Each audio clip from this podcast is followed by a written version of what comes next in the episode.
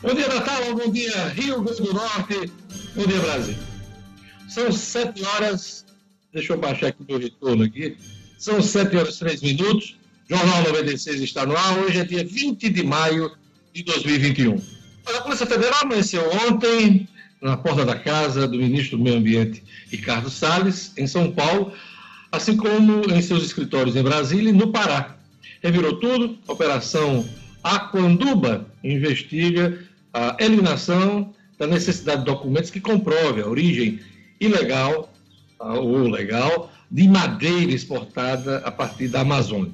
Foram, ao todo, 35 mandados de busca e apreensão, expedidos pelo ministro do Supremo Tribunal Federal, Alexandre Moraes.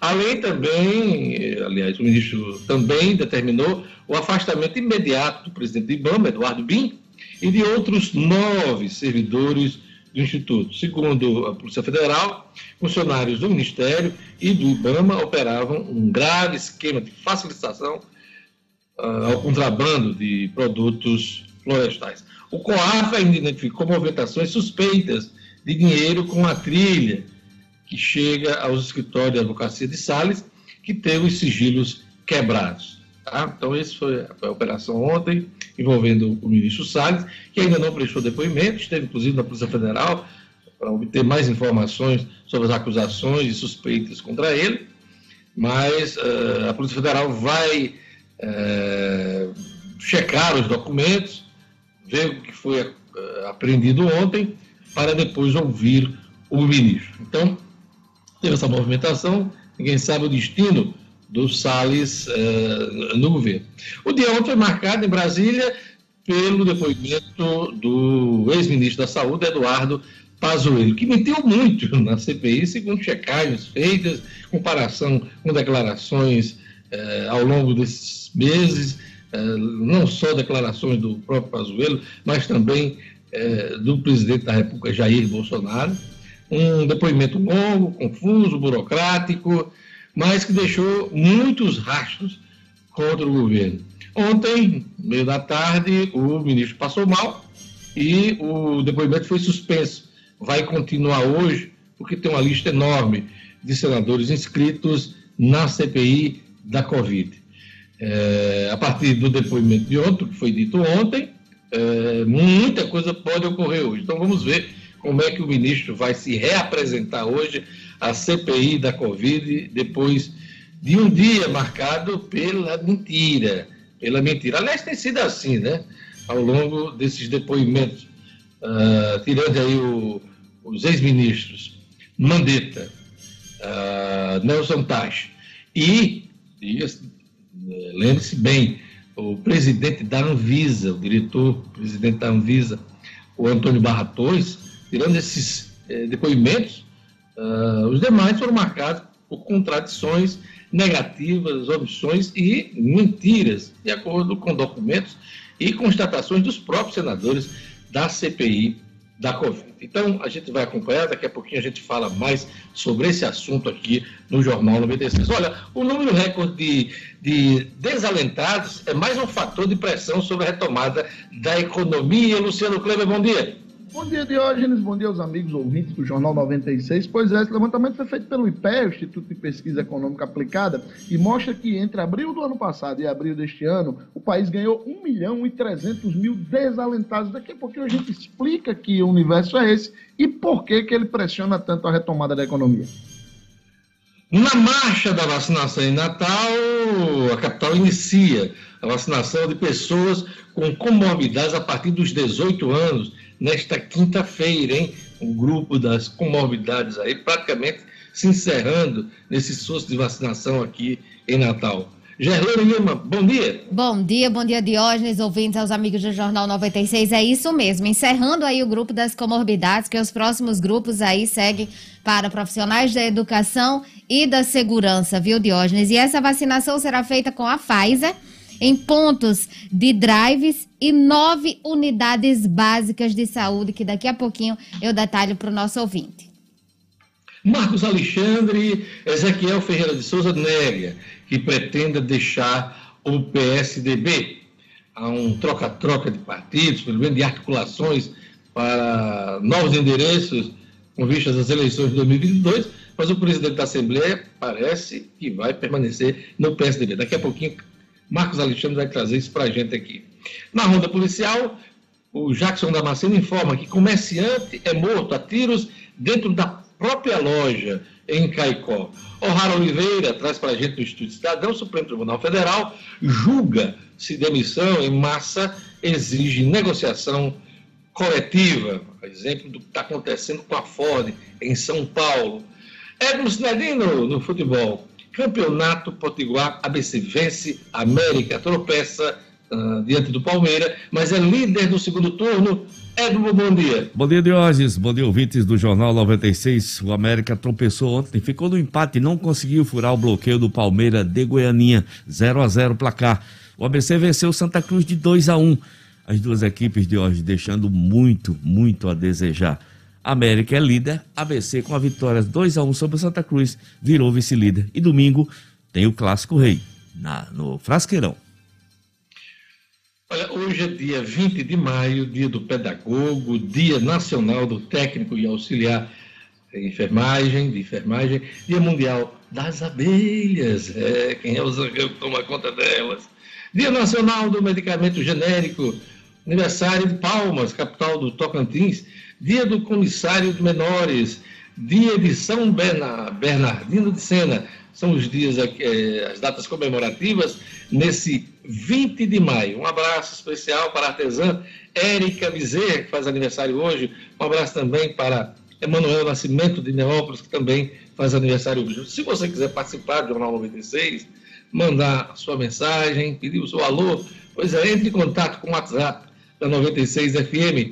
Bom dia, Jorge Fernandes. Bom dia, Diógenes. Bom dia a todos do Jornal 96. O convite está feito aqui para você participar com a gente. 99210 9696 99210 9696. Já os primeiros ouvintes aqui participando com a gente.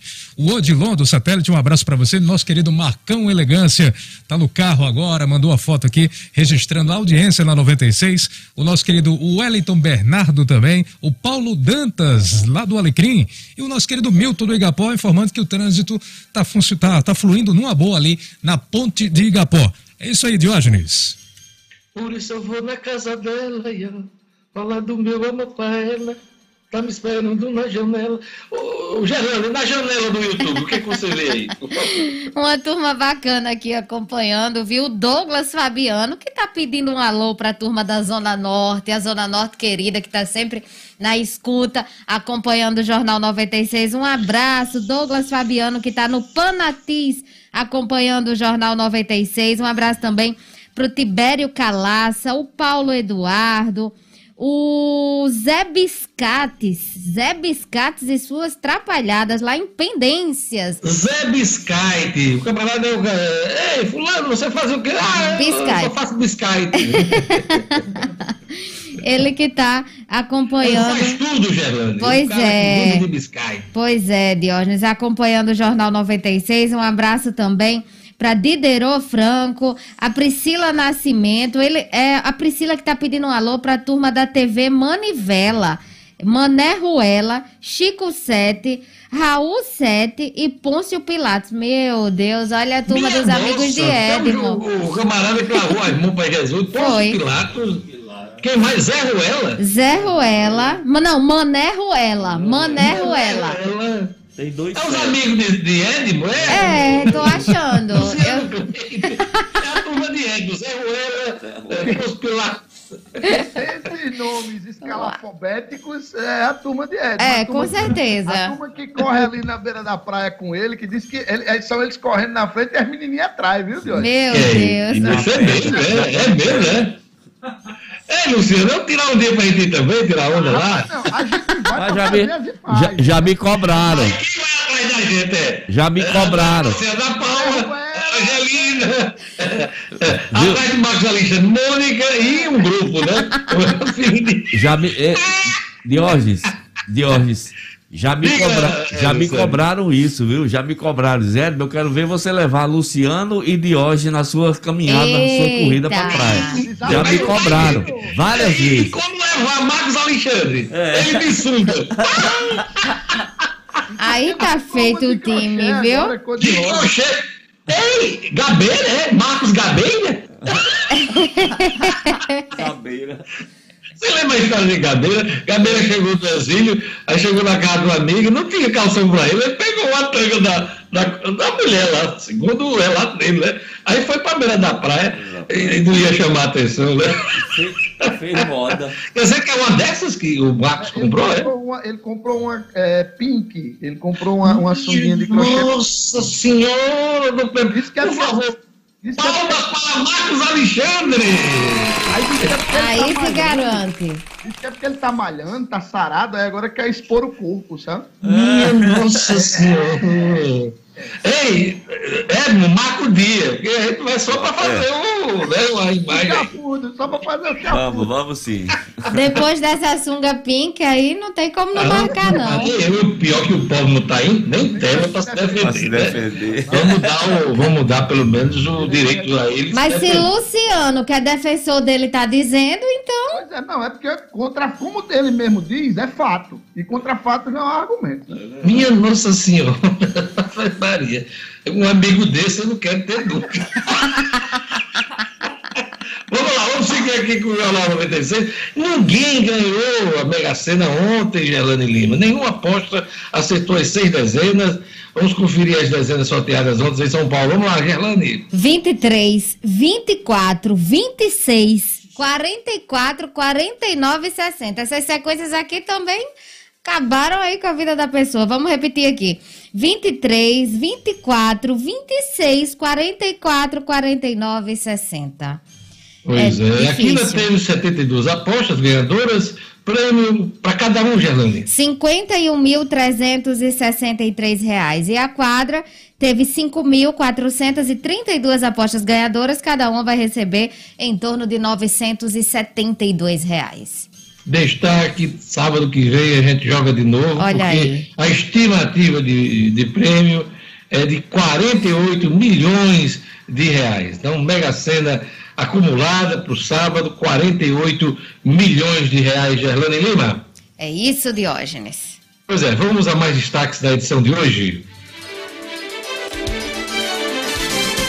Ex-ministro da Saúde, Pazuello protege, protege Bolsonaro, nega fatos e se contradiz na CPI da Covid. Novo decreto autoriza abertura de mais atividades em Natal. Governo do RN distribui 26 mil vacinas para a segunda dose da Coronavac. Presidiário do regime semiaberto morre em troca de tiros com a polícia militar no Alecrim. Futebol. Com um homem a menos, Flamengo empata com LDU e se classifica. O Galo bate o Cerro Portenho na única vitória brasileira na quinta rodada da Libertadores. Jornal 96. 7 horas e 16 minutos. Olha, o ex-ministro da Saúde, Eduardo Pazuello, tinha um habeas corpus do Supremo Tribunal Federal para ficar calado em seu depoimento ontem na CPI da pandemia, mas não o usou. Em vez disso, mentiu. Muito, e sempre para blindar o presidente Jair Bolsonaro. Disse que o presidente jamais interferiu nos assuntos do Ministério, apesar de ter sido publicamente desautorizado por ele na tentativa de comprar a Coronavac em 2020. Para Eduardo Pazuello, as manifestações públicas de Bolsonaro eram coisa de internet. Alegou que a compra de vacinas da Pfizer demorou por pareceres contrários de órgãos como o TCU, apenas para ser desmentido em tempo real pelo tribunal, que enviou mensagem ao relator Renan Calheiros negando a informação. Então, ontem, durante o depoimento, eh, Pazuello foi desmentido não só pela, pelo TCU, mas também por documentos da CGU e também da AGU. Diante das mentiras, e, e virou rotina na CPI, eh, Renan Calheiros anunciou que pretende contratar uma agência de checagem de fatos para conferir em tempo real o que é dito na CPI da Covid. Vamos ver como é que vai funcionar isso, se é que vai. O interrogatório de Pazuello foi interrompido no fim da tarde e será retomado hoje com 23 senadores inscritos para fazer perguntas. Segundo o senador e médico Otto Alencar, o ex-ministro teve uma síndrome vasovagal e precisou ser atendido, mas se recuperou isso quando a pessoa está muito tempo em pé, com muita tensão, é, às vezes não se alimenta direito, enfim, muito nervosismo, esse tipo de síndrome acontece. Pazuello depois negou, até isso ele mentiu, né? negou ter passado mal, o que levou Alencar a ironizar. Abre aspas, disse o voto. Até em problema de doença ele nega. Ele negou tanto na CPI que agora decidiu mentir até sobre seu estado de saúde, fecha aspas, foi o que realmente deixou a entender.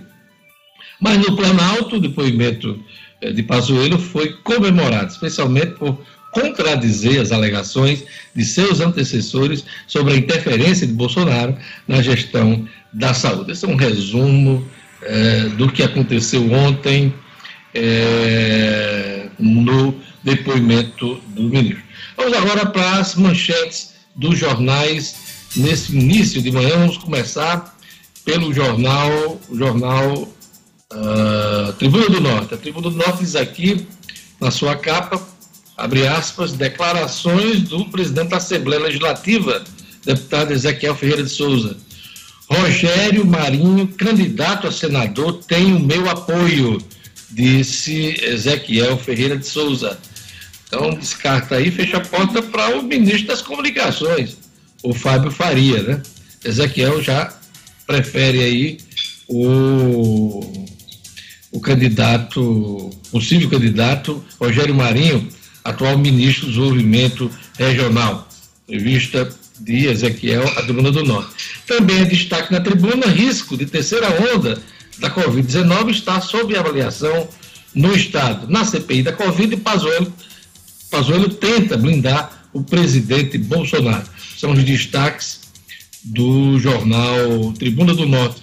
Vamos agora aqui procurar a, o, a capa do Agora RN. Vamos dizer que o Agora RN.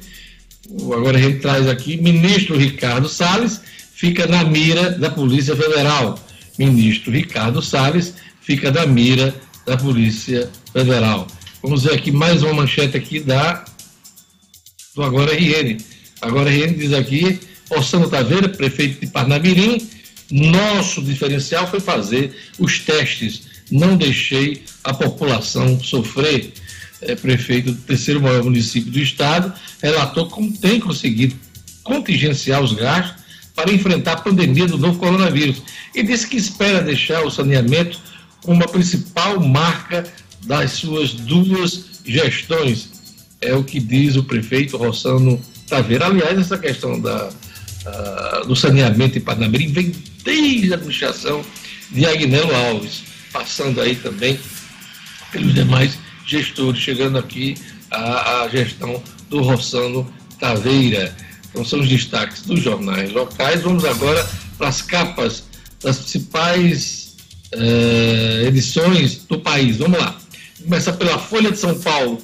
Diz a Folha aqui, na sua capa, Salles é alvo de investigação da Polícia Federal sobre madeira ilegal. Ministro, que teve endereços revistados, nega ações de favorecimento. Chefe do IBAMA é afastado. Também é destaque na Folha, Eduardo Pazuello mente em CPI e evita comprometer Bolsonaro. Distorções incluem oxigênio, Supremo e ordem. É, são os destaques é, da Folha de São Paulo. Vamos aqui para a capa do Estadão. O Estadão destaca: Salles vira alvo da Polícia Federal em investigação sobre venda ilegal de madeira. Operação realizada ontem foi autorizada pelo ministro do Supremo Tribunal Federal, Alexandre Moraes, e além do ministro do Meio Ambiente, mira toda a cúpula do IBAMA. Uh, sobre a CPI, Pazuello blinda. Uh, Pazuello blinda Bolsonaro e distorce fatos da CPI. É o destaque também do Estadão. Agora vamos ver o Globo. O que é que diz o Globo aqui na sua capa? A foto do dia foi essa ontem. Né? A foto da agência Folha. Olha a cara do Pazuello. Quem está acompanhando aí pelas redes sociais, essa foi a foto do dia.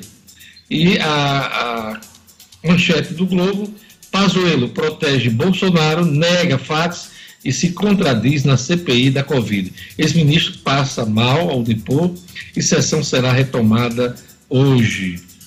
Suspeita de contrabando torna Salles alvo da Polícia Federal. China vai enviar menos IFA para fazer Coronavac. Em vez de 4 mil litros do ingrediente farmacêutico ativo, a chinesa Sinovac vai enviar ao Butantan 3 mil litros suficientes para fazer 5 bilhões de doses da Coronavac. O insumo chega no dia 26, na quarta-feira da semana que vem.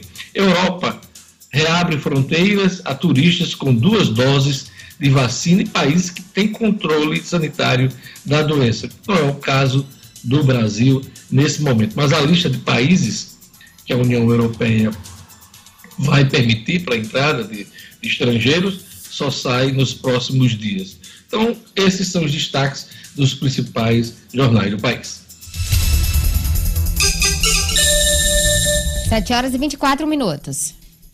Vamos agora à previsão do tempo, um oferecimento uh, do Viver Marina e as informações da Clima Tempo.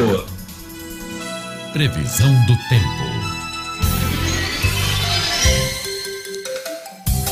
Em Natal, dia de sol com algumas nuvens, mas não chove. A velocidade do vento no litoral é de 14 km por hora. Mínima de 22 e máxima de 30 graus. Em Nova Cruz, é quinta-feira de sol e previsão baixa de qualidade do ar. A umidade máxima é de 93%, mínima de 22 e máxima de 30 graus. Em Poço Branco, dia de sol com possibilidade de chuva à noite. Mínima de 21 e máxima de 30 graus. E em Alto do Rodrigues, quinta-feira de sol. A velocidade do vento é de 18 km por hora. Mínima de 22 e máxima de 34 graus. 7 horas e 25 minutos. Quando o assunto é paisagismo e jardins, ninguém vende mais barato do que o Viver Marina.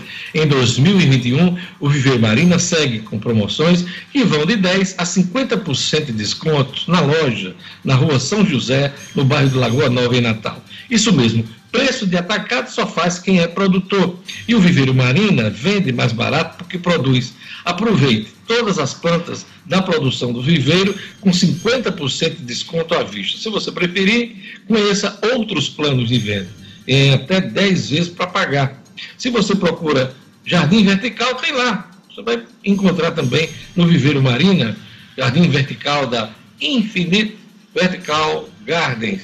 No Marina você encontra também grama esmeralda a partir de R$ reais um metro quadrado. O melhor preço do Rio Grande do Norte. Visite a loja na rua São José, conta com todos os protocolos de segurança para uma experiência de compra segura. Não compre planta sem antes fazer um orçamento do Viveiro Marina, maior qualidade, menor preço. Viveiro Marina, a grife do paisagismo. Olha, antes uh, da economia, eu queria lembrar que no próximo dia 26 teremos mais uma edição do Diálogos no Minuto Especial. O tema deste mês é o governo cidadão Gestão pública em tempos de crise sanitária. O Cidadão, parceria com o Banco Mundial, projeto fundamental para o desenvolvimento sustentável do Rio Grande do Norte neste momento, foi prorrogado até o final de 2022. Então, várias ações do programa são fundamentais para o enfrentamento da crise da Covid-19. Então, eu vou debater esse tema com os secretários Fernando Mineiro, secretário de Gestão, Projetos e Metas do governo estadual, e Getúlio Marques, secretário estadual de saúde. Então, dia 26, às 10 da manhã, no meu canal no YouTube,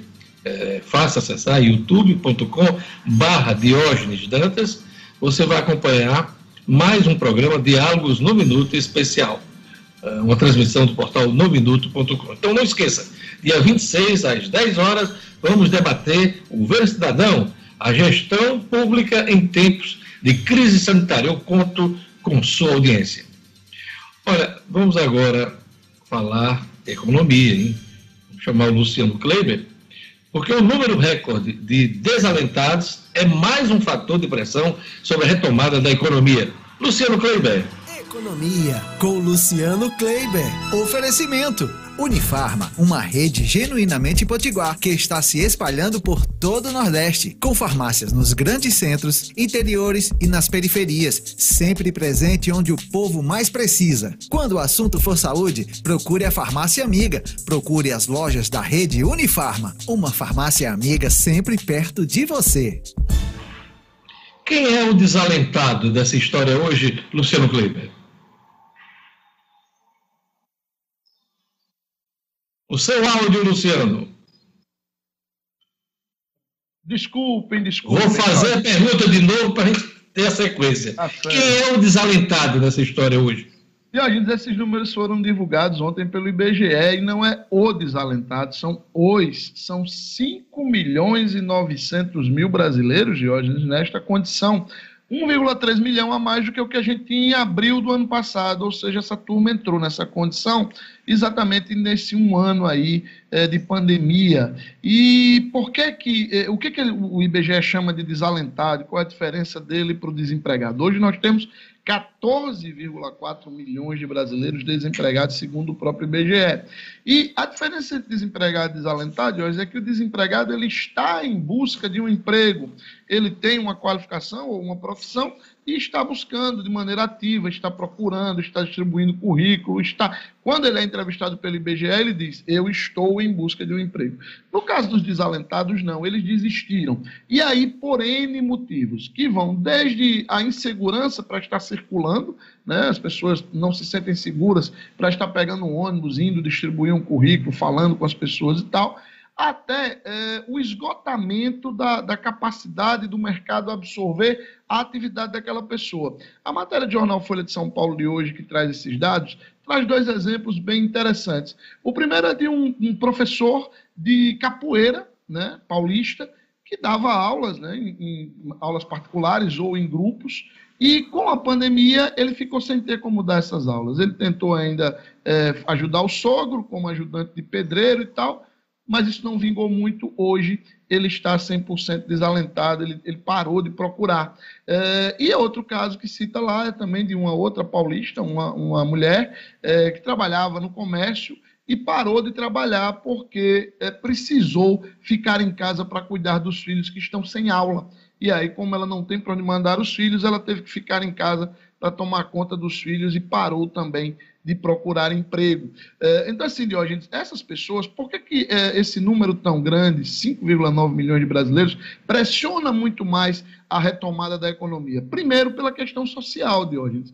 Estas pessoas sem renda, elas ficam realmente, primeiro, elas não têm, não contribuem para o pacote de consumo do país, né? elas, elas ou não contribuem ou contribuem muito pouco, para o pacote de consumo das famílias. E, além disso, estas pessoas também, em muitos casos, infelizmente, se veem obrigadas a ir, por exemplo, para o crime como forma de sobreviver. Não dá para negar esse retrato social, esses desalentados, de fato, é, compõem esse espectro aí da sociedade.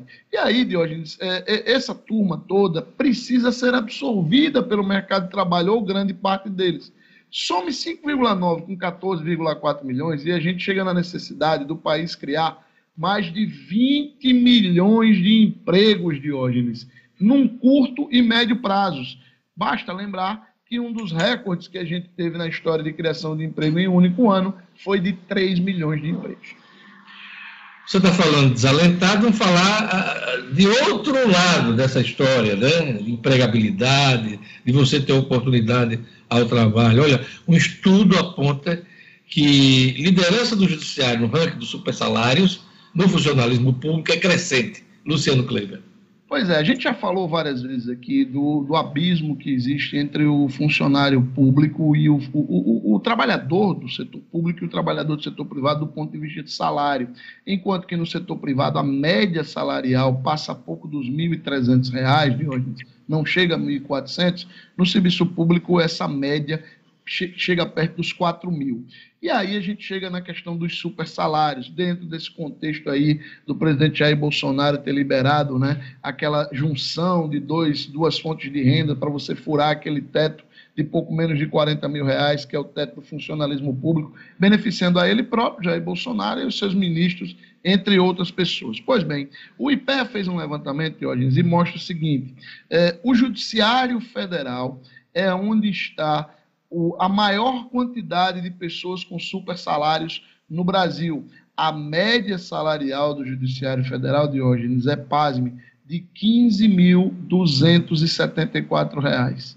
15.274 reais de média, de média, tá, Diógenes? É, o Judiciário Estadual tem uma média de 10.195 e eles dois estão muito à frente, por exemplo, do Executivo Federal, que é o terceiro colocado, com média de R$ 9.400, e do Legislativo Federal, deputados e senadores, que tem média de R$ 9.400. Claro que a menor média do funcionalismo público é dos executivos municipais, com média de R$ 2.970, ainda assim quase o dobro, aliás, mais que o dobro do que a média do trabalhador do setor privado.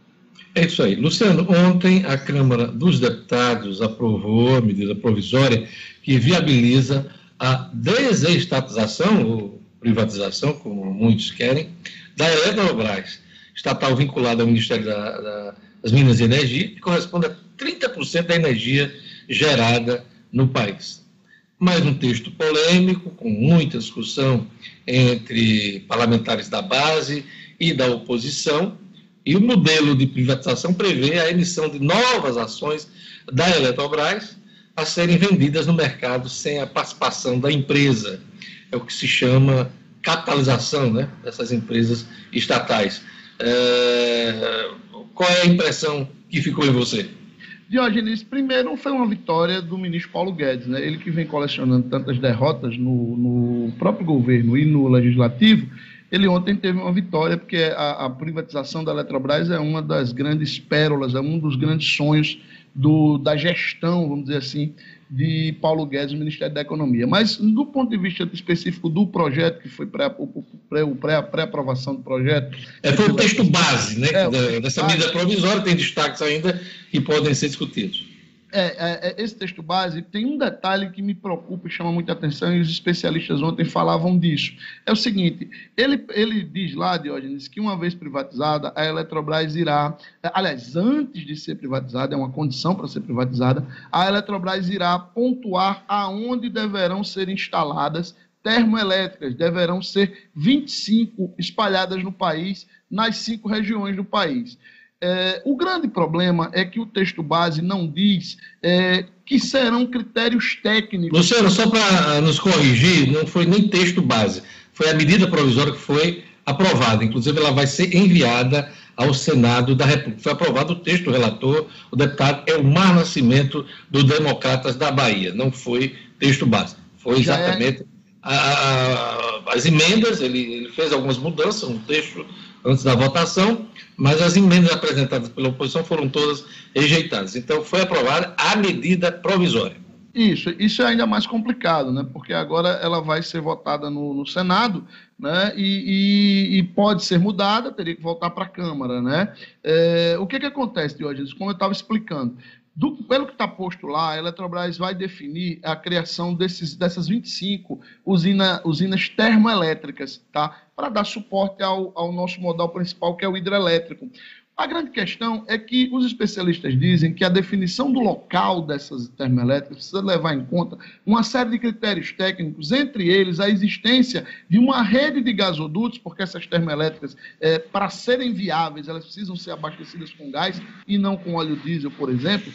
E, e, como isso não foi posto, há um temor de que a definição dos locais se dê por algum tipo de ingerência política, fazendo com que haja uma necessidade muito grande de investimentos. Por exemplo, você estipula que vai ter uma, uma termoelétrica no local onde não tem nenhuma rede de gasoduto próxima. Você vai ter que levar essa rede de gasoduto para lá. Teria um investimento muito alto e isso, Diógenes, vai direto para tal da conta geral de energia elétrica do setor elétrico e isso vai ser distribuído para quem? Para nós, consumidores de energia elétrica. Então, essa é a grande crítica que eu faço a essa MP que foi aprovada ontem. Olha, apesar de perder o controle, a União terá uma ação da classe especial, aquela história da, do Golden Share, que lhe garante poder de veto em decisões importantes né, nas assembleias de acionistas, a fim de evitar uh, que algum grupo né, detenha mais de 10% do capital votante da Eletrobras. Né? É, então, a Eletrobras é importante, nós temos aqui a Companhia Vale de São Francisco, né, que faz parte de todo,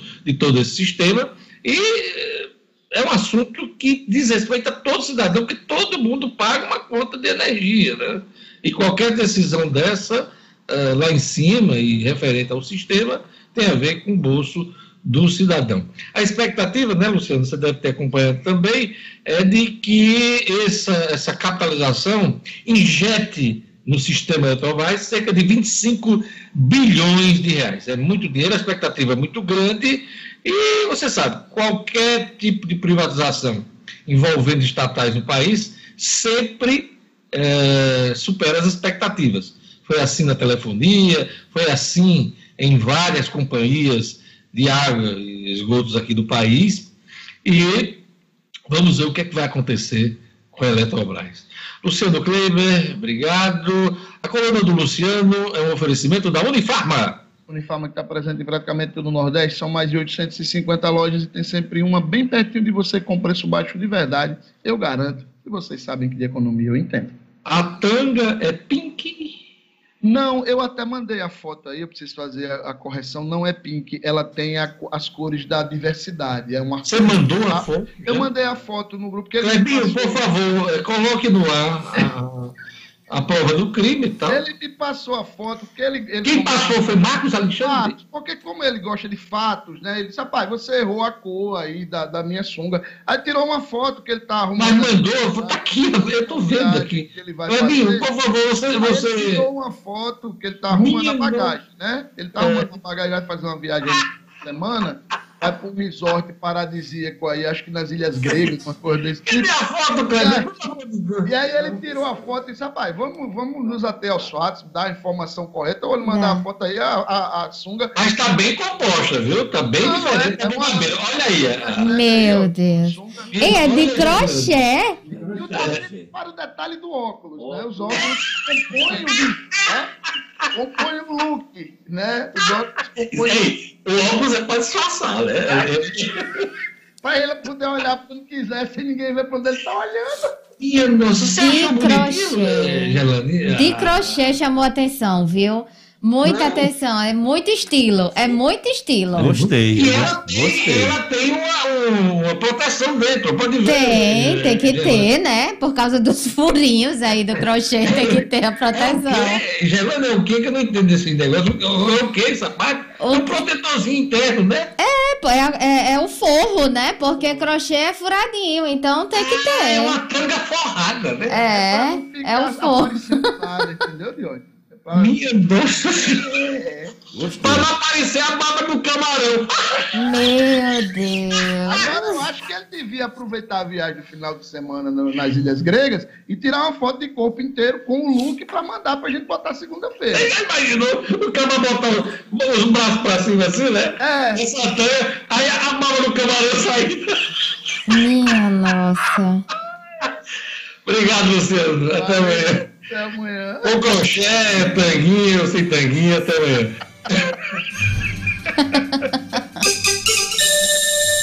Sete horas e quarenta e um minutos. Que coisa mimosa, Geraldine. Rapaz, estilo. Não é, pra, não é pra todo mundo, não, viu? Não é pra todo mundo, não. O que, é que a turma do YouTube tá aprontando aí? Mandar um abraço aqui pro empresário Djalma Diniz, que tá acompanhando o Jornal 96. Ele que é nosso ouvinte fiel, Diógenes. A Maria José, também acompanhando o Jornal 96. O Pedro Tabaquim conectado, a Sueli Melo. Pedro tam... Tabaquim? É, Tabaquim. Pedro Tabaquim. Ele falando de tanga, apareceu o Pedro Tabaquim. Tabaquim.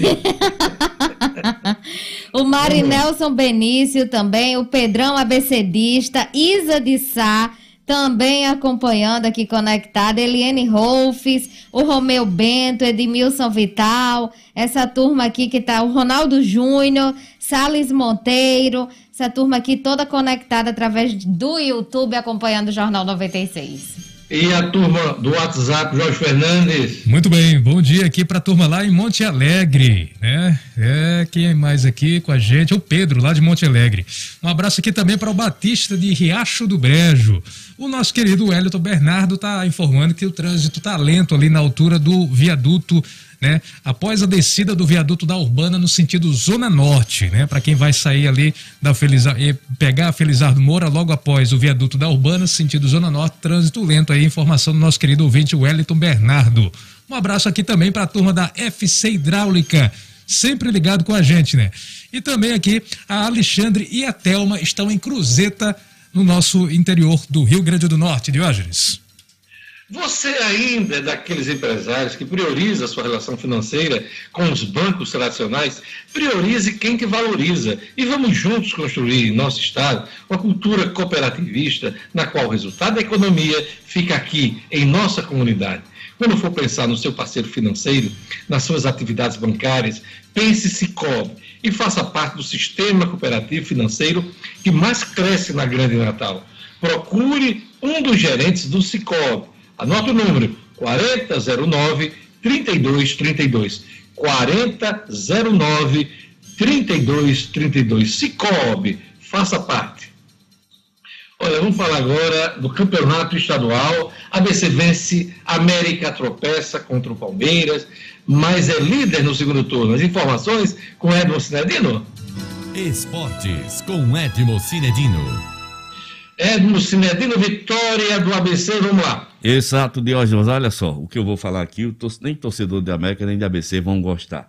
O América Futebol Clube de hoje empatou com o Palmeiras de Goianinha, não conseguiu, apesar de todas as contratações, apesar de chegar tantos e tantos jogadores, eu já perdi a conta de quantos o América contratou esse ano, o técnico Evaristo Pisa não conseguiu dobrar uma simples retranca da equipe do Palmeiras de Goianinha, que não deve os recursos que tem o América, que não tem os jogadores que tem o América, que não tem as peças de reposição que tem o América. O jogo ficou no 0 a 0 Por incrível que possa parecer, de hoje a única jogada de ultrapassagem de linha de fundo do América que eu vi foi com o lateral esquerdo, o Wellington César, uma vez. O América viveu de chutes de fora da área e daquela, daquela velha jogada, vai que dá a bola levantada na área. Na verdade, na verdade, quem teve a maior chance de marcar foi o Palmeiras, através do jogador, por intermédio do jogador Everaldo, e teve um pênalti claro, não marcado a favor do Palmeiras, quando a bola bateu na mão do Wellington César em chute de Michel. Esse foi o retrato do jogo do América 0 a 0 com o Palmeiras. O ABC Futebol Clube de hoje fez 1 a 0 aos 14 minutos, tomou o empate, gol de Alexandre de cabeça, o, o Levi marcou para o ABC. Alexandre empatou de cabeça para o Santa Cruz. Santa Cruz tem uma chance de ouro de virar com o homem de pedra Max, que estava estreando, mas o goleiro Wellington, que vem salvando o ABC, fez grande defesa.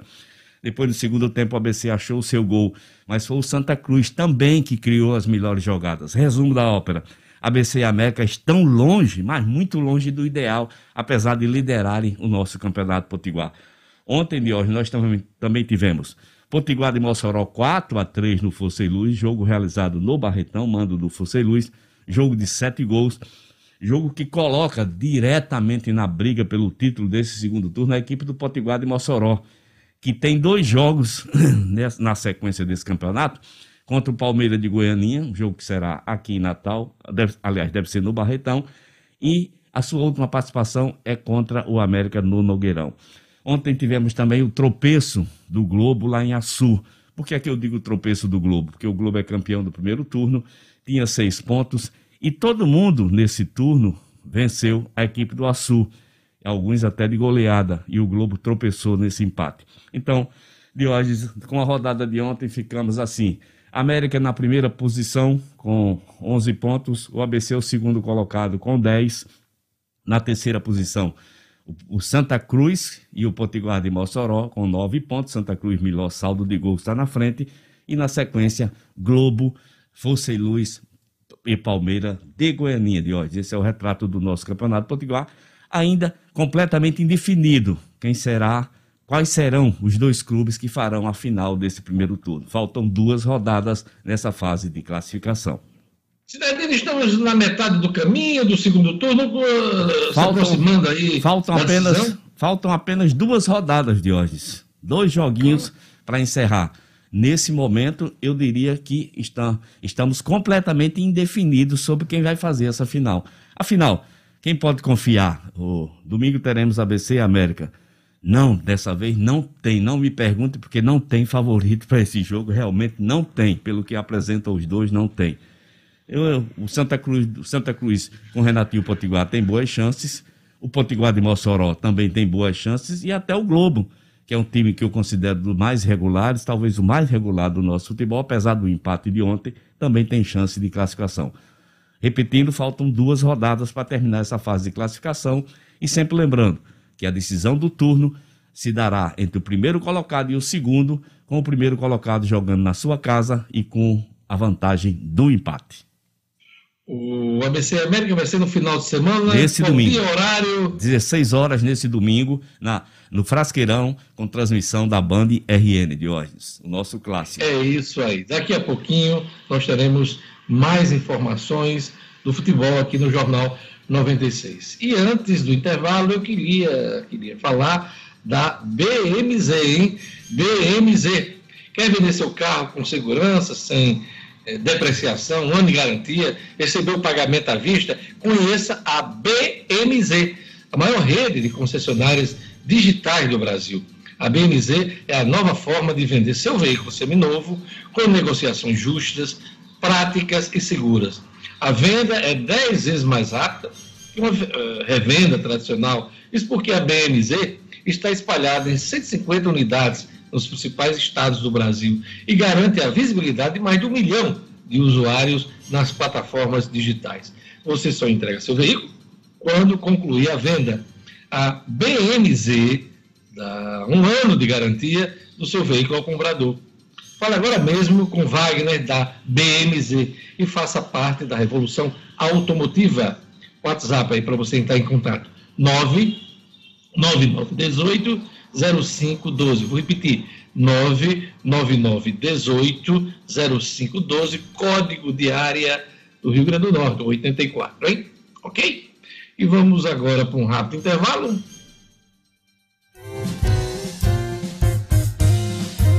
Daqui a pouquinho as notícias da política com Marcos Alexandre, as informações do cotidiano com Gerlane Lima, o Estúdio Cidadão, com O'Hara Oliveira, tem a Ronda Policial com Jackson Damasceno e mais futebol com Edmo Cinedina. Tudo isso misturado no segundo tempo do Jornal 96.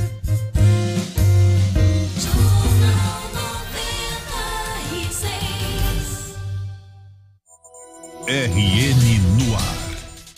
Transporte público garantido para os trabalhadores. O governo do Rio Grande do Norte zera ICMS sobre o valor do óleo diesel para transporte urbano em Natal. Assim como garante a ampliação da isenção fiscal em 80% para as empresas de transporte intermunicipal. A medida acata o pedido dos representantes do sistema de transportes de passageiros. E será válida pelo período de 180 dias. Em contrapartida, as empresas deverão aumentar a circulação de ônibus na capital. Além de manter o valor da tarifa e abdicar dos lucros. O transporte coletivo é essencial para a retomada das atividades no estado. Com essa decisão, pretende-se garantir a circulação da população aos trabalhos e escolas. E assim minimizar os impactos causados pela pandemia. Mais uma ação do governo do RN em benefício de todos os trabalhadores. A Amil tem as melhores soluções de saúde para empresas de todos os tamanhos. A partir de duas vidas, você já pode contar com o plano que é referência de qualidade no Brasil, com uma estrutura completa de hospitais, laboratórios reconhecidos e uma ampla rede médica. A Amil ainda oferece um programa completo de saúde mental. É cuidado com o seu funcionário, é cuidado com a sua empresa.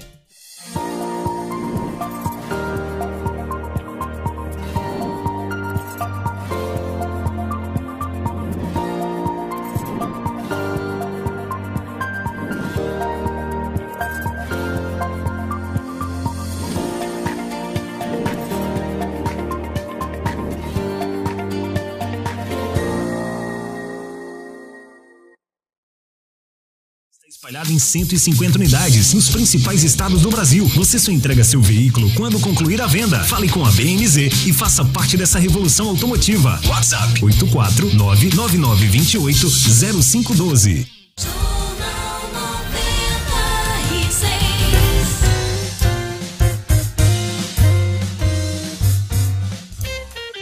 Estamos de volta aqui no Jornal 96, 7 horas e 52 minutos. Olha, tem entrevista hoje do Ezequiel Ferreira de Souza, presidente da Assembleia Legislativa, na capa da tribuna. E ele nega que pretende deixar o PSDB. Esse é assunto para Marcos Alexandre. É fato. Com Marcos Alexandre. Oferecimento: Orenda Pay, uma plataforma digital completa e sem custo mensal de manutenção. Com Orenda Pay você vende com boletos e cartões de crédito, faz pagamentos, transferências e muito mais. Acesse www.orendapay.com.br e faça já o seu cadastro gratuito. Marcos, o PSDB foi marcado pela figura do tucano no muro. Né? Ah, não vamos decidir nada agora, vamos ficar em cima do muro. Mas pela entrevista do Ezequiel na tribuna, ele já pulou de cima do muro, pelo menos no que diz respeito à questão do Senado, escolheu Rogério Marinho, deu um canto de carroceria em Fabinho, ministro das Comunicações. Conta pra gente os detalhes aí do Ezequiel. Oi, Diógenes. Bom dia a você, bom dia aos amigos e ouvintes do Jornal 96. É, Diógenes, o, o, deputado Ezequiel Ferreira, presidente da Assembleia Legislativa, deu uma entrevista sinalizadora de rumos, né, sobre alguns pontos aí, sobre rumos políticos dele do grupo dele aqui no Rio Grande do Norte. Um deles é exatamente, ele fala sobre a eleição do ano que vem, e aí ele é taxativo no apoio ao ministro do Desenvolvimento Regional, Rogério Marinho, que é postula aí uma candidatura ao Senado, ainda não declarada por Rogério, mas que já vem sendo comentada e tratada dessa forma pelos agentes políticos e aliados dele.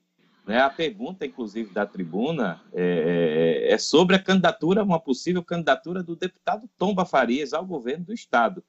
E aí o, o, Ezequiel Ferreira diz que é legítima, acha legítima a iniciativa do, do correligionário, do Tomba, né, por ser uma, uma liderança lá da região Trairi e que, e que tem o direito de viabilizar o seu nome. E aí ele emenda, né, né, sem, sem sequer ser perguntado, na questão do Senado. E aí ele, é, ele lista alguns, alguns trabalhos, alguns serviços de Rogério Marinho como ministro e é peremptório, é taxativo. Vai de Rogério Marinho, se Rogério Marinho confirmar a candidatura ao Senado no ano que vem é uma sinalização forte. E aí, como você, como você bem observou, né, nesse aspecto ele opta por Rogério, não falou, não citou Fábio Faria na entrevista. Pois é, é claro que as coisas podem mudar, né? nós estamos ainda numa fase de articulações de projetos políticos, somente com as convenções, se aproximando com as convenções, é que se tem uma definição de chapas, mas ele, a declaração de Ezequiel, enfraquece a intenção de Fábio Faria ser postulante ao Senado. É, você falou aí que é, Rogério Marinho não deu declaração de que vai concorrer ao Senado, nem dará agora, você sabe disso, nenhum deles vai dizer que é candidato, mas a gente sabe que desde janeiro Rogério circula no Rio Grande do Norte como pretenso candidato a cargo majoritário. Já se ventilou o governo, já se ventilou o Senado da República, mas interlocutores do Rogério Marinho dizem que ele prefere o Senado da República. Mesma coisa aconteceu com Fábio. Fábio deu declarações que se eh, o nome dele está posto também para o Senado da República. Vamos ver quem é dos dois ministros aí eh, de Bolsonaro vai ter o privilégio. Você está vendo aí que o Fábio está mudando de partido, está aí com uma legenda mais forte, o PP, com maior capilaridade, está se fortalecendo do ponto de vista partidário para se colocar como postulante a cargo majoritário na eleição do ano que vem. O cargo proporcional vai ficar reservado a Robinson Faria, que é candidato a deputado federal. Está caladinho, quietinho ali no canto dele, tentando inclusive ficar elegível. Tem uma decisão do Tribunal Regional Eleitoral que o impede disso, mas está trabalhando, se tornar elegível para poder disputar a eleição do ano que vem. Em Minas Gerais é isso. Agora, ele sinaliza, o Ezequiel sinaliza o governo do Estado? Não, Diógenes, ele é, foi, foi questionado sobre Tomba, né? E aí ele considerou realmente legítima a postulação de Tomba, né? Fez elogios ao, ao correligionário, né? E aí foi perguntado também sobre o apoio dele à, à governadora. Então ele não foi taxativo em relação à Tomba, disse apenas que era legítimo, a, a legítima intenção de Tomba disputar, mas não foi taxativo com que, uh, correligionário. Deixa a porta aberta aí para apoiar outro nome para o governo, é isso? Perfeito, perfeito. Foi exatamente isso, em linhas gerais. uh, Diógenes, ele foi perguntado também, o Ezequiel foi questionado sobre o apoio à governadora, se ele vai manter o apoio à governadora em 2022 ou se deixa é, a base do governo, né? Que o, o PSDB está tá dividido aí nesse aspecto aqui no Rio Grande do Norte. A gente vai comentar já já também, porque esse foi outro ponto da entrevista. Né, sobre essa questão do apoio à Fátima, é, é, ele, ele disse que o PSDB apoia o Estado do Rio Grande do Norte, né, e, e que tem esses posicionamentos diferentes, essa divisão, essa divisão, né, porque o PSDB tem cinco deputados hoje, dois, Ezequiel e Raimundo Fernandes, estão alinhados com a governadora Fátima Bezerra, e três, é, José Dias, Gustavo Carvalho e o próprio Tomba Farias, fazem parte aí da oposição. Então, 3 a, 3 a 2 aí. Mas o deputado Ezequiel disse que isso vai ser discutido futuramente e que é natural, porque o PSDB, segundo ele, trabalha internamente de maneira democrática, ouvindo todas as correntes e respeitando também. Né? Então, é importante, segundo o Ezequiel, apoiar o governo nesse momento também. O Marcos, você sabe que o apoio de Ezequiel Ferreira de Souza e o grupo dele, a Fátima Bezerra, só ocorreu no segundo turno da eleição para o governo estadual.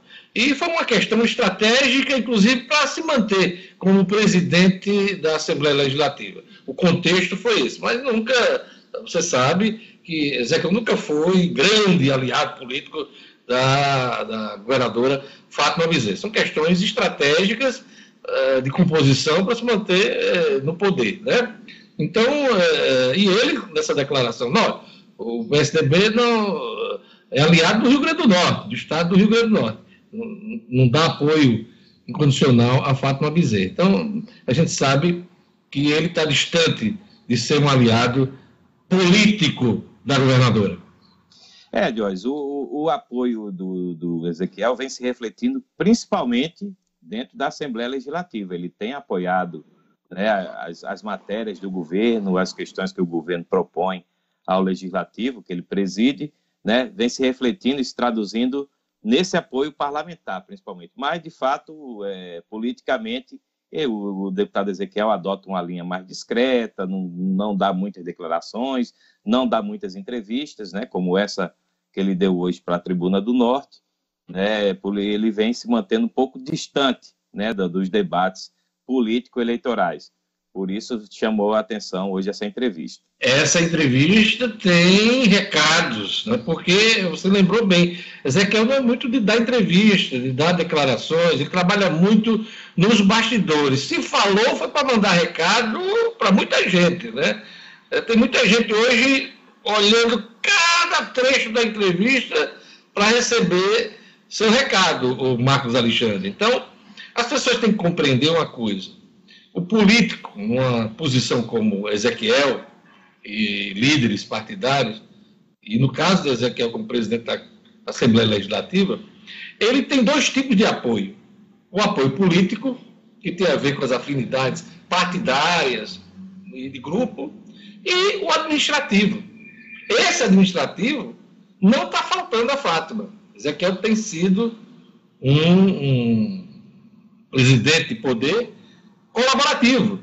Ele não enfrenta, não tem enfrentado. Aliás, é um histórico dos presidentes de Assembleia do Rio Grande do Norte, de procurar o entendimento, a convivência política com o governador, independente de coloração partidária. Tem sido assim. E Ezequiel tem sido colaborativo. Né? A, gente, a gente compreende assim. Diferentemente, por exemplo, Marcos, não sei se você lembra, do, da posição, por exemplo, de Robson em relação a Vilma. Robson, presidente da Assembleia, Vilma, governadora do Estado, apesar de em muitos momentos convergirem, mas também teve momentos de enfrentamento entre eles, posicionamentos diferentes por parte eh, de Robson Faria, já vislumbrando a possibilidade de ser governador do Estado, em relação a Vilma de Faria. Eu só estou citando esses dois exemplos porque existem dois tipos de, eh, de posicionamento. Um político alinhamento político e outro administrativo. Geralmente, o presidente da Assembleia tenta convergir e concordar com o governador, pelo menos se entender. Né? E nesse aspecto, Ezequiel tem cumprido. Não sei se daqui para frente, não sei se daqui para frente é, ele vai se manter nessa posição. Eu digo isso porque ontem você trouxe um assunto aqui em relação à CPI, que é ventilada, inclusive por Tomba Farias, que faz parte do partido do, do, do Ezequiel, PSDB. Né? Se Ezequiel quisesse romper com Fátima, totalmente, do ponto de vista político administrativo, poderia dar corda com uma CPI dessa, ia criar um desgaste para a governadora, e nesse sentido ele não tem trabalhado, Marcos Alexandre. Exato. É, e esse ponto da CPI, Jorge, é interessante porque também é, ele, ele foi provocado na entrevista sobre, sobre essa questão né, da, da, da CPI da Covid. E aí ele disse apenas que vê com naturalidade e discorre sobre a, a, os requisitos para se formar uma CPI, que precisa de oito assinaturas. Ou seja, ele não se posicionou. Apenas disse que enxerga com naturalidade que os deputados, alguns deputados, se movimentem nesse sentido, o que é uma sinalização mais uma de que de, de, dessa linha aí que você acabou de dizer, dessa linha colaborativa, né, na, na parte institucional. Ele, ele que também cita aí algum, algumas doações, como ambulâncias ao governo do estado, para ilustrar a parceria, exatamente a parceria que a gestão dele no legislativo tem dado aí ao governo do estado. Rapidinho, nosso tempo já está já tá estourando. É, ele também, o Ezequiel, veio natural a divisão política dentro do partido, né? Em relação a tanto a Fátima, mas também até os projetos de 2022, né? Exato, Diógenes. São, são é, exatamente esses, os três deputados do PSDB que fazem da parte da oposição e os dois deputados que são mais alinhados com, com o governo. Ele diz que isso faz parte da, da vida democrática né, do partido, que, que ele, ele, Ezequiel, respeita a divergência de opinião, chega até a citar que no PSDB nacional também é assim, com uma parte como liderada com o governador de São Paulo, João Dória, né, que é mais radical contra o presidente Jair Bolsonaro, enquanto outros são mais brandos. Né?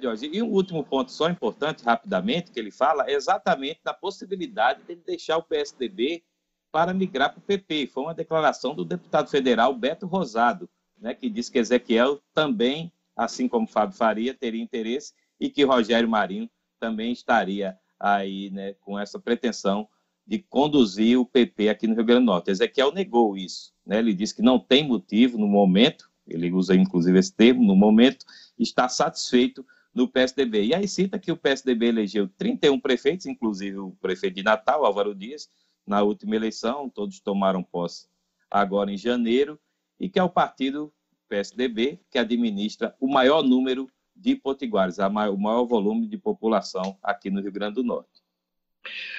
Finalzinho tem que abrir espaço para um contraditório, né?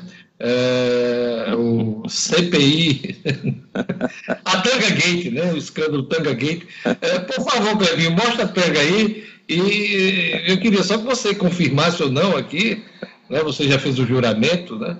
É, é, é sua essa tanga? De jeito nenhum, Diógenes. essa, essa Não, Luciano aí... Kleiber trouxe para a gente no bloco anterior e você é, comprou esse modelito, inclusive com óculos, né? É, óculos muito bonito, viu? Você realmente vai chamar atenção. Tanga forrada para né, garantir a, a sua intimidade, muito, muito bacana. Você confirma ou não? Sim ou não? Não precisa se aprofundar muito, por favor. Não, como disse Pazuello, essa pergunta está muito simplória. Eu preciso de um pouquinho mais de tempo para responder. Mas não, Diogo, claro que não. não. Nada contra quem gosta desse estilo, mas realmente não é, não é o meu. E sobre Luciano. Cara, depois, o senhor mente. Segundo os documentos que chegaram, inclusive essa imagem que chegou à nossa comissão, essa é a prova aí do, do, do, do uso. Né? Essa, essa prova não passa por uma auditagem a mais rasteira. Mas sobre o Luciano, Jorge, sobre, sobre o acusador Luciano, né, mostra que ele entende de economia, né, como ele diz, mas entende também de fake e também entende desses modelitos aí, porque ele pega rápido, viu? Acho que é capaz dele ter um arquivo aí com esses. Agora eu vou lhe defender, viu? Ela é mais composta do que a do Gabeira, viu? Eu sim, acho que sim, se você sim. Se você se aventurar, você vai ser feliz, né? A, a do Gabeira deu até no New York Times, né, Jorge? Realmente é. chama atenção, é mais, é mais chamativa, realmente. A sua vai dar na Rádio Ouro Branco, lá em Guardó, vai ficar com você. Olha o pobrezinho do Marco já tá usando já. Mas já tá dando no Jornal 96, já tá. Não, já tá, tá bonita. Mais... Não, tá bonita, pô. Não, não é verdade. Pelo amor de Deus. Mas realmente não é meu estilo, mas tá bonita. A coluna do Marcos Alexandre é um oferecimento da Orenda Pay. Falando de assunto sério, a Orenda Pay possui inúmeros serviços financeiros e as melhores taxas do mercado. E você só paga o que usa, sem asteriscos ou letra miúda. Faça já o seu cadastro gratuito no site www.orendapay.com.br. Agora sim, Diógenes, é fato. Uma boa quinta-feira para você.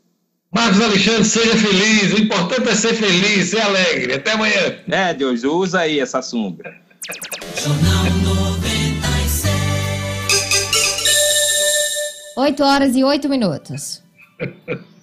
Olha, eu vou fazer uma pausa agora para falar de saúde. E quando a gente fala de saúde, não tem jeito. Tem que falar da Mil referência em saúde em todo o Brasil. A MIL oferece uma rede ampla de hospitais e laboratórios. Tem soluções para empresas de todos os tamanhos. A partir de duas vidas, você já pode ter a MIL. Seu funcionário ainda tem um programa completo de saúde mental. É cuidado com sua empresa, é cuidado com seu funcionário. Procure o corretor MIL ou ligue 3004 mil. 3004 mil. A mil cuidado certo para você viver o seu melhor. Olha, vamos agora para a ronda policial chamar o Jackson Damasceno, comerciante, é morto a tiros dentro da própria loja em Caicó. Ah, o Jackson Damasceno vai contar para a gente os detalhes. Polícia com Jackson Damasceno, o da massa. Oferecimento Casa da Cerca. Na Casa da Cerca você tem grandes promoções e lançamentos para transformar o seu lar em uma casa inteligente. Interruptor Wi-Fi, tomada Wi-Fi, motor para portão, câmeras, sensor de fumaça, de presença e muito mais. Procure Casa da Cerca nas redes sociais. Anote Casa da Cerca. Casa da Cerca para a sua vida. Olá, bom dia a todo mundo que está nos acompanhando aqui no Jornal 96. Olha, é, este homicídio aconteceu na tarde desta quarta-feira em Caicó, no bairro Boa Passagem. O comerciante Jorge Basílio de Queiroz estava na loja dele atendendo normalmente, quando, de acordo com informações de testemunhas, um homem entrou armado na loja e sem que houvesse qualquer discussão qualquer atrito, enfim, uma tentativa de assalto que seja, ele sacou uma arma e disparou várias vezes contra o comerciante que acabou morrendo na hora. A polícia não divulgou se há pistas do caso, o homem fugiu em seguida, é, está sendo procurado pela polícia, mas até agora fica um mistério desse crime ocorrido eh, na tarde de ontem em Caicó, repetindo o nome da vítima, George Basílio de Queiroz, ele que tinha 30 anos. E aqui em Natal, no bairro do Alecrim, por volta das 17 horas, uma perseguição policial acabou com a morte de um presidiário do sistema semiaberto. O que acontece? Policiais militares em um patrulhamento normal tentaram abordar um Etios de cor prata que era dirigido por esse suspeito. O homem não atendeu ao, à ordem de parada dos policiais militares, atirou contra os PMs e uma perseguição se iniciou no bairro do Alecrim. Os policiais militares continuaram perseguindo o homem que abandonou o veículo na Avenida 4, continuou trocando tiros com os policiais e acabou alvejado. O suspeito foi levado para o pronto-socorro Clóvis Sarinho e lá não resistiu à gravidade do ferimento, acabou morrendo na unidade hospitalar. A polícia não divulgou o nome do suspeito, sabe-se que era um preso do regime semiaberto, pois usava tornozeleira eletrônica e que tinha 27 anos. São as notícias de hoje é, na nossa coluna aqui no Jornal 96. A gente volta amanhã. Até lá. Jornal 96. 8 horas e 12 minutos.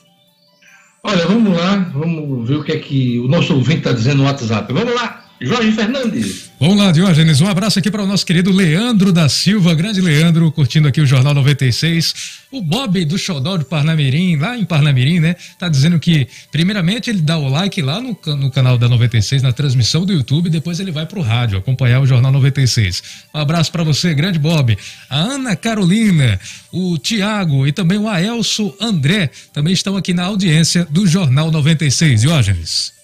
Olha, Natal inicia a vacinação de pessoas com comorbidades a partir de 18 anos. Começa hoje, hein? Os detalhes com Gerlane Lima. Cotidiano com Gerlane Lima. Oferecimento. Universidade da Criança. Do ensino infantil ao fundamental, a escola oferece metodologia de ensino personalizada, período integral, inglês e outras atividades tudo conforme os protocolos de segurança contra a Covid-19. Ligue 98801-3240 e conheça as instalações. Geraldo, com essa etapa, a vacinação de pessoas com comorbidades a partir de 18 anos, praticamente se encerra essa, essa fase das comorbidades. E aí se avança aí na questão de outros grupos prioritários. Explica para gente. Exatamente, Diógenes. Esse é o último grupo aí de pessoas com comorbidades, que são as pessoas que têm 18 anos ou mais. E o próximo passo é avançar aí para o grupo prioritário de profissionais da educação e da segurança. Essa é a previsão para os próximos dias de, diante aí do plano de imunização, plano nacional de imunização. E nesse grupo que Natal começa a vacinar hoje, Diógenes, também estão incluídas as pessoas com deficiência permanente no cadastro do benefício de prestação continuada. Essa vacinação acontece exclusivamente com o imunizante da Pfizer, nos pontos de drive e pedestre do SESI, via direta, o NP Roberto Freire, ginásio Nélio Dias e OAB no horário das 8 da manhã, aquele horário que todo mundo já conhece, já começou 8 horas da manhã até as 4 horas da tarde. E exclusivamente em nove unidades básicas de saúde. A de Felipe Camarão, Bairro Nordeste, Mãe Luísa, Rocas, Alecrim, Nova Descoberta, UBS Rosângela Lima, Nordelândia e no Vale Dourado. Só nessas nove unidades básicas de saúde, nesses drives aqui que eu já citei. Todas essas unidades básicas funcionam funcionam no horário das 8 da manhã até o meio-dia e meio-dia e 30 até as 4 horas da tarde. Para se vacinar, tem que comprovar comorbidade e, para isso, o município está aceitando laudo com descritivo ou CID da doença ou condição de saúde, declaração com descritivo ou CID, a prescrição médica, somente as que tiverem o carimbo ou cupom grampeado da farmácia, da unidade básica de saúde ou Unicate, relatórios médicos com descritivo e também o CID e cadastro no Hiperdia ProSUS ou Unicate. Quem tem aí o BPC, que é o benefício de prestação continuada, basta somente apresentar a comprovação do cadastro. E quem é deficiente permanente não tem o BPC, é necessário comprovar a comorbidade com um dos documentos que a gente já falou aqui. Além disso, Natal segue aplicando a segunda dose da Coronavac nas pessoas que receberam a primeira dose até o dia 6 de abril. A segunda dose de Oxford também tem sido aplicada exclusivamente nas 25 unidades básicas de saúde listadas que a gente já tem falado aqui no jornal para todos os nossos ouvintes, das 8 da manhã até o meio-dia, de meio-dia meio e 30 até as 3 horas da tarde. E para vacinar, tem que levar aquela documentação que todo mundo já sabe o documento com foto, o cartão de vacinação e um comprovante de residência. E lembrando que o Estado iniciou na tarde de ontem a distribuição de mais 26.580 vacinas da Coronavac para aplicação da segunda dose nos municípios aqui do Rio Grande do Norte que contam com o público atrasado. Natal já havia recolhido as doses na terça-feira, as vacinas foram as que chegaram na madrugada da última terça-feira, que a gente falou aqui junto com as doses de Oxford. E com isso, com essa quantidade, o Rio Grande do Norte acredita que são suficientes aí para encerrar os atrasados. As doses estavam okay. armazenadas. É, é, nosso tempo está muito estourado, só para a gente atualizar nosso ouvinte. Ontem foram registrados 2.485 óbitos, totalizando 441.854, aliás, 864 óbitos no país por conta da Covid-19. Como é que está a situação do Rio Grande do Norte? Rapidinho. Foram mais 1.173 casos confirmados, totalizando 253.101 e com relação aos óbitos, 5.890 no total aqui no Rio Grande do Norte. Obrigado, Gerlane. Vamos chamar o Raro Oliveira agora no Estúdio Cidadão. O Supremo Tribunal Federal julga se demissão em massa exige negociação coletiva. O Raro Oliveira. Estúdio Cidadão, com O'Hara Oliveira. Bom dia, O'Hara. Bom dia, Diógenes. Bom dia a você também que está acompanhando agora o Jornal 96. Assunto que tem relevância aqui porque tem muitos processos na Justiça aguardando essa decisão. Ontem, o Supremo Tribunal Federal começou a julgar eh, se a demissão em massa aí de trabalhadores exige ou não a negociação coletiva com os sindicatos. Esse julgamento, ele começou ontem, foi suspenso, deve ser retomado hoje, mas quatro ministros já votaram três contra a exigência e um a favor dessa exigência, né? Para entender essa, essa questão, o Supremo julga um recurso específico aí da Embraer e de sindicatos acerca de uma decisão do TST, né, do Tri Tribunal Superior do Trabalho, sobre demissão, sobre a demissão de mais de 4 mil trabalhadores no ano de 2009. O TST a época entendeu que a demissão em massa exigia a todo custo né, a negociação com o sindicato, mas não obrigou a recontratação, aplicando o entendimento somente para casos futuros. Só que em 2017, a legislação passou a prever o contrário, né? Teve a reforma trabalhista e que equiparou as demissões coletivas às individuais, não exigindo a negociação coletiva. Só que diversos casos têm chegado à justiça em relação a isso, e aí a Suprema Corte está analisando esse caso concreto, só que, que são as demissões da Embraer, mas a decisão a ser tomada terá repercussão geral, que quer dizer que deverá ser seguida pelas demais instâncias da Justiça. O relator desse recurso é o ministro Marco Aurélio. No voto ontem dele, o magistrado defendeu as empresas, né, ele afirmando que não há necessidade de negociação. Para o ministro, a iniciativa da rescisão é ato unilateral, não exigindo aí a concordância da parte contrária, muito menos do sindicato que congregue a categoria profissional. Né? Na sequência na sequência desse julgamento, os ministros Nunes Marques e Alexandre de Moraes acompanharam o voto do relator, né? Segundo eles, não há nenhuma outra exigência constitucional em caso de rescisão aí contratual que não seja a indenização. Então, já o ministro Edson Fachin divergiu do relator, né, entendendo que a negociação coletiva é obrigatória, né, segundo ele, as normas constitucionais constituem aí garantias é, contra qualquer ação do poder público e das entidades privadas que possam mitigar o poder de negociação. Né? Hoje a gente acompanha o voto dos demais relatores, né, dos demais ministros, na verdade, e traz aqui amanhã, Diógenes. É isso aí. Obrigado, Lara Oliveira. Amanhã a gente traz o resultado desse julgamento Supremo Tribunal Federal, que é importante, muito importante. Agora vamos para o futebol. Com um homem a menos, Flamengo empata com a LDU e se classifica na Libertadores. 2 a 2 teve até expulsão do Arão. Quem vai contar para a gente os detalhes é Edmo Sinedino. É isso, Diógenes. Vamos contar os detalhes. Flamengo eh, perdeu Arão aos 14 minutos de jogo, Diógenes um lance em que o Arão tentou fazer uma puxeta na bola e acertou o rosto do jogador da LDU. Mas foi intencional, Sinedino? Não foi. É uma Não. jogada, Não. uma famosa puxeta, né? De maneira nenhuma não foi intencional. É aquela jogada em que você eh, em que você visa só a bola e não vê a- o, o adversário. Então, é claro que, como é imprudente, considerado pela nova regra, um lance de imprudência, um lance muito forte, né?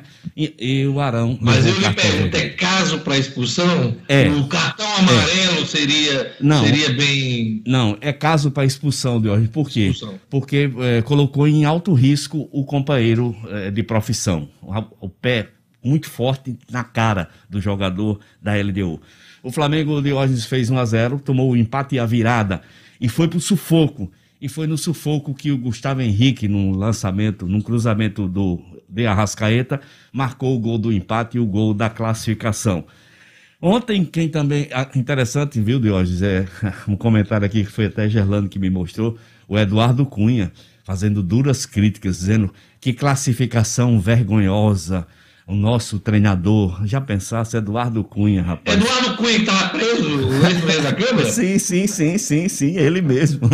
Ele mesmo fazendo. Ele deu entrevista à Veja, disse que vai voltar. Vai voltar. Vai tá, tá- tá lançando até um, vai lançar um segundo livro, Ah. dizendo assim, querida, voltei. Voltei. pois é, Diógenes, quem, quem salvou a pátria ontem foi o Galo, o Atlético Mineiro já classificado, sim, reforçando que com esse empate o Flamengo já está garantido na próxima fase, não depende de resultado nenhum da última rodada. Diógenes, quem salvou a pátria ontem nessa quinta rodada, nessa quinta horrorosa rodada dos brasileiros, foi o Galo. O Galo foi até o Paraguai e venceu o Cerro Porteiro de 1 a 0. O Galo já estava classificado. E quem ontem se classificou também, mesmo sem jogar, Diógenes, foi o São Paulo. Agora, merece registro, Diógenes. Ontem, o River Plate da Argentina, eh, sem goleiro, um volante Enzo Pérez jogou no gol, venceu a equipe do Santa Fé por 2 a 1 e coloca o Fluminense numa situação muito difícil. Na última rodada, o River Plate recebe o Fluminense lá na Argentina e Júnior Barranquilla enfrenta o Santa Fé. Se o Júnior Barranquilla vencer o Santa Fé, o Fluminense terá que vencer a equipe do River Plate lá na Argentina. Por isso que eu digo. Pois é, o River Plate está com nove pontos, né, Dino? Isso. O, em segundo o Fluminense. Isso, com oito, tem o. Júnior Barranquilla com seis, seis. E o Santa Fé está eliminado. É, né? Santa Fé está eliminado. Também o Barranquilla, né? É. A decisão a- da vaga vai ser entre o River Plate e o Fluminense. né? Não, mas são duas vagas de hoje. Ah, são duas, São né? duas vagas. Por isso que o Fluminense pode perder a vaga. Se o Fluminense perde para o River Plate e o Júnior Barranquilla vence a equipe do Santa Fé, Hum. quem entra é o Júnior. E são os dois É. colombianos. A diferença do Fluminense para o Barranquilla é, é dois pontos, Dois né? pontos, exatamente. Aí, ele, como a vitória dá três pontos, ele pode ir a nove. Se o Fluminense não pontuar contra o River, quem entra é o Júnior Barranquilla. Mas vamos Só torcer. tem um jogo ainda. Só tem um jogo. Falta a última rodada agora. Pois é, que desafio, né, do River Plate. Grande. Mesmo com 20 desfalques. 20 O desfalques. goleiro, um jogador, né, o meia Enzo Pérez, Isso, isso. mostrou calma e segurou, né? Foi, Levou foi. só um gol. Agora, Diógenes, interessante que eu vi as manchetes. Noite mágica de, de Enzo Pérez. Mentira, rapaz. Não foi nenhuma bola difícil, rapaz. Nenhuma. O, o time do Santa. Ele pelo menos fez o dever de casa. Fez, fez, fez o dever de casa. Até eu, mas até eu, se estivesse no gol ali, não tinha tomado gol, porque realmente todo time fraco é esse Santa Fé. Não, é sério. Até Gerlane no gol É. teria tido um bom desempenho, né? não teria, não teria tomado gol, até a Gerlanda ali no gol. Então, de hoje, foi esse o, o desenrolar ontem da Libertadores. E a gente fica na expectativa para que na última rodada o Fluminense consiga a classificação. Hoje tem Internacional e Olímpia do Paraguai. O Internacional precisando vencer para não se complicar. O jogo é lá em Assunción del Paraguai. Você já falou que o Galo bateu o Cerro Já. Porteño na única vitória brasileira Isso, na quinta já. rodada da Libertadores. A gente encerra esse bate-papo com o Edno informando que o presidente da República já informou que não vai para as Olimpíadas do Japão. É uma tradição dos presidentes da República, no caso né, do Brasil, eh, de participarem da abertura dos Jogos Olímpicos. O Brasil que sediou os Jogos Olímpicos, né, ali, por, se eu não me engano, 2016. né? 2016. 2016. É, e é uma tradição. Quem vai representar o presidente da República nessa cerimônia é o João Roma, ministro da Cidadania, é o provável substituto de Bolsonaro na abertura dos Jogos Olímpicos, que reúne chefes de Estado, Sinadino. É, o presidente viajar né, para esses cantos, porque ele não tomou a, a vacina. Pois né? é, eu ele disse que pensei- vai ser o último a tomar, né? não Eu tem pensei, condições de ir. eu pensei que ele ia mandar o filho dele, o Carlos Bolsonaro, representar. É isso aí, Cidadino. Vamos para a última informação do Jornal 96 na voz marcante e suave de Gerlane Lima. Diógenes, ouvintes médicos e especialistas têm dado um alerta aí para uma nova onda até mais virulenta da Covid-19. Aqui no Rio Grande do Norte esse alerta não foi diferente, com quase 95% de ocupação dos leitos críticos e com aumento do número diário de pedidos de internação para o tratamento, o governo do estado já tem começado reuniões aí para analisar o início de uma terceira onda da pandemia. Esse assunto já está sendo tratado, porque nesta semana um sinal de alerta foi emitido por causa da situação de ocupação dos leitos na região oeste. Além de dados da plataforma Regula RN, que mostrava a ocupação aí de 99,1% ontem de ocupação dos leitos. Então fica o alerta aí para aumentarem os cuidados por parte de cada um, Diógenes. Gerlane Lima, todo mundo na tela, Clebinho, com tanga ou sem tanga, encerramos o Jornal 96. Você viu que, que tanga bonita, né, Geraldo Lima? Fez Estilosa. sucesso hoje durante o programa. Tinha coragem, Jorge Não, não, não. Cinelinho, naquela caminhadazinha Eu tinha, atrás do meio. eu, eu tinha coragem de usar. Não, rapaz, é um negócio bacana. Eu É bonito se ver, mas eu, eu acho que não teria coragem, não. velho. Eu achei muito legal, muito estilosa. Eu É. tenho coragem de usar. Eu É? tenho coragem de usar. Eu tenho. Ah, se Edmo tem, eu tenho também. Coragem, pô, um negócio bonito. É, é linda. Claro, às vezes não faz o estilo da pessoa, mas é, mas é bonito. Tem que bacana. vir com Parabéns óculos, pra- né? pra Marcos Alexandre e Luciano, né, que assumiram é, é, esse modelito, né? Legal. Bacana, muito legal. Até amanhã, com o Jornal 96. Até amanhã. Tchau, tchau.